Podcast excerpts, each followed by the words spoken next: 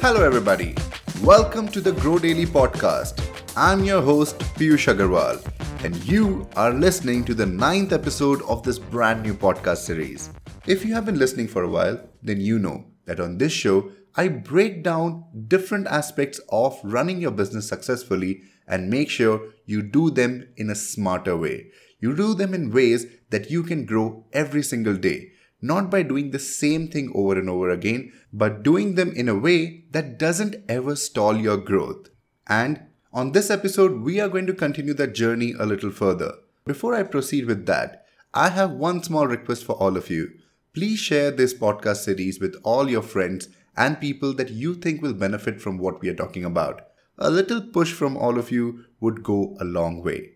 So let's get started with today's episode. Just like in the last two episodes, we were talking about social media, we are going to continue that journey a little more. Today, we will deep dive further on content creation for social media. And I know what you're thinking that that is such a pain, right? You have to deal with it almost every other day, and every time you have to rack your brains to figure out what content should you be posting to make your audience go bonkers. I know that because I deal with the same thing every single day while working with my clients and while creating episodes for this very podcast. I have to make sure that I'm coming up with content that all of you would love. But does it always need to be that difficult? Well, maybe not. So today's episode is really special. On today's episode, I'm going to talk about five different ways that will help you increase your traffic, engage with your audiences without creating a single content from scratch. Yes, you heard it right you don't need to produce new content to keep your audiences engaged. There are other ways you can still generate content without going through all the pain. And this episode is all about those magical ways. Sounds exciting? I hope it does because I'm all excited here to be able to share all of these methods with you. Here goes. So, the first method is about making sure that you are making the most of your evergreen content. What is an evergreen content? Well, it's kind of a timeless content that you created at some point of time but still holds stand. Still is interesting, still holds a lot of value for your audiences. If you go through your blog or just browse your social media pages, you will find a lot of content that still holds its ground, that still is very valuable. Now think of all the people who started following you recently or in the last few months they may not have really seen that old post of yours which spoke about home remedies to get rid of those dark circles. I know I need one. Now, content like that is evergreen, is something that doesn't really change over time and can be reshared, can be read by more people. So, what I would recommend is go back to your blog, go back to your social media pages, and dig up those content that still is very valuable for your audiences. Make sure you go back by at least three months when you are looking for the content because you wouldn't want to share something that you shared just yesterday. So make sure you find all of those content, get an Excel sheet up, list all of them down, and you will find out how many of those evergreen content is available to share with your audiences. Now, you can very well go ahead and share it just the way you did it last time. However, I recommend to do it differently. I would say repurpose that content. Repurpose it in a way that it works across different mediums so that it also seems like a different content, a different approach. Maybe you can convert the content into images. Just go to Canva and take the tips down and just make them into shareable images or take the content and create a brand new video out of it. A video where you just take the content and break it down into different steps over a video which explains it even better. If you don't want to go through any of this, you can just create a small image that introduces the idea, that introduces the concept, and share it along with the same link where the original content was posted. This is just a way to make sure that your old content never really gets old. In case you do find a content or do find a post that does have some information which has gone old, just make sure that you update the content before going out.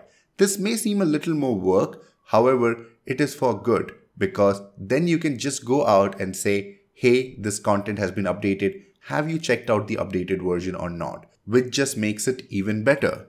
So, that was the first way. You must be thinking, was that just one? Well, yes, you can obviously repurpose your evergreen content in multiple ways, but the idea is to use content that you had already created in the past and just make sure that you're sharing it again in ways that your audience can feel more engaged and find it more helpful. Moving on to the second method. The second method is where we basically have our audiences generate content for us. Now, this is something that is really interesting and exceptionally engaging. You can run polls. You can go out there and ask questions to your audiences. Today, social media platforms provide so many different tools that will help you engage with your audiences. Now, in doing this, you don't really have to come up with the content from scratch. You just need to rely on your audiences and make sure you're asking questions that are helpful for them that they would find interesting. So, head to Instagram stories and ask a question, or head to Facebook and start a poll. These are just small ways for you to start engaging with your audiences without really creating any brand new content.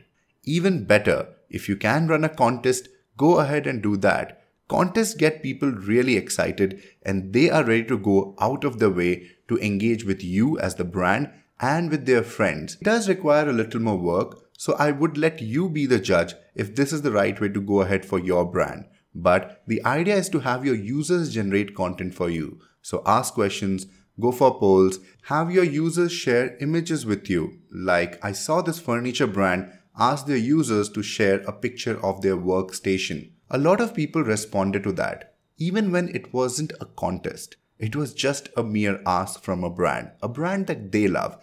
They went ahead and shared pictures of their workstations, and all the brand did was reshare the best ones of the lot, making themselves and their users even happier.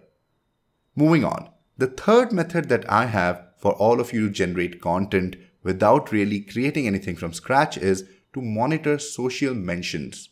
Yes, go out there on your Twitter, uh, on your Instagram accounts, and look out how many people have tagged you. You know, how many people have referred or reshared something that you shared on your post. Especially if they have mentioned you in any of their tweets or any of their Instagram posts, go ahead and see if you can reshare them or retweet them. That's a great way of building a strong bond with your users. You not only go ahead and share useful content that your users are generating, but at the same time, you are making sure that their work is getting recognized. So, more and more people would want to share more content tagging you along, increasing your social media equity at the same time improving your brand image, and obviously making your brand way more personal. The next method is slightly different from all the ones we have heard so far. Well, it does require a little more work, however, the content that gets shared is completely original and it still doesn't require you to be the source of the content. I am referring to having guests go ahead and create this content for you. Now, this can be done in multiple ways. You can go ahead and have a guest blogger come and write content for you on your blog. They obviously get a link back and recognition from your audiences while you get the content that your audiences will definitely find helpful. There are various other things that you need to keep in mind when opting for guest bloggers. However, I'll keep that for a second episode. There are other ways you can get guests involved as well for generating content. One of them would be interviews. You can do video, audio, or even written interviews with people who are doing great, connected to your field of work, connect to your field of your business, and generate content that your audiences would love. So go ahead and find experts in your field and reach out to them to see if you can generate content that your audiences would love with their help. Now, with that, we are four down and one more to go. The last one is simpler but can be effective. It really would depend on brand to brand on whether this particular type of content would be helpful for your audiences or not. But you would be the right one to make that call. So here it is. I will share the method and you take a call on whether it is something you would like to jump into or not. This is more around sharing content that is connected to a ongoing trend or some news that your audiences would find helpful. For example, the travel company that I work with recently shared an update from one of the local airports which issued a notice that they will be shut down for the next few weeks during particular hours which will lead to intermittent delays in flight. Now, this was an important information, and the brand wanted to make sure that its users are aware of it. So they took that content and went ahead and reshared it. Similarly, if there are news events, if there are articles going around, if there are things that you feel you need to stand along with and your audiences would also like to be uh, aware of that, go ahead and share them. These can also be shared with the help of memes which are readily available on various Giphy like sites. You can also use different GIF images. You can use popular video clips uh, to make a point that you have. So go ahead and pick content based on your social feed and what your audiences are already enjoying. Pick content that also reflects what your brand thinks and what your branding means. So it can be a little tricky on how and what you share, but make sure whatever you share is relevant to both you as the brand and your audiences. So, those are the five amazing ways that you can use to share content with your followers, your audience, without really having to work your ass off to create that content from scratch. I hope you found them interesting. I hope you found them actionable enough that just after this episode, you will go back and actually put them to use. Because if you follow these methods, it's very easy for you to fill up your social media calendar. I hope you're not hearing that for the first time. We did speak about it briefly in the sixth episode where we defined your social media strategy. So if you haven't heard that episode yet, I would recommend you to go back and hear that. With that, we have reached the end of this episode. Like I mentioned initially, please share these tips and this episode with your friends who would find it helpful and help me reach more people. And more importantly, I hope you have subscribed to this channel. I am sharing new episodes every single day. Most of these episodes are not more than 14 to 15 minutes long, so they are quick here with actionable insights. So subscribe today to make sure that you are the first one to find out whenever I publish a new episode. Do leave a review on iTunes or any other podcast app you're using to listen to this episode because your reviews will help me understand if these episodes are working for you, if my content needs tweaking, or if there's anything else that I should be aware of. Also, the reviews are a great booster to help me keep going. So, with that, I would say goodbye. This was Piyush Agarwal, and you have been listening to the Grow Daily podcast.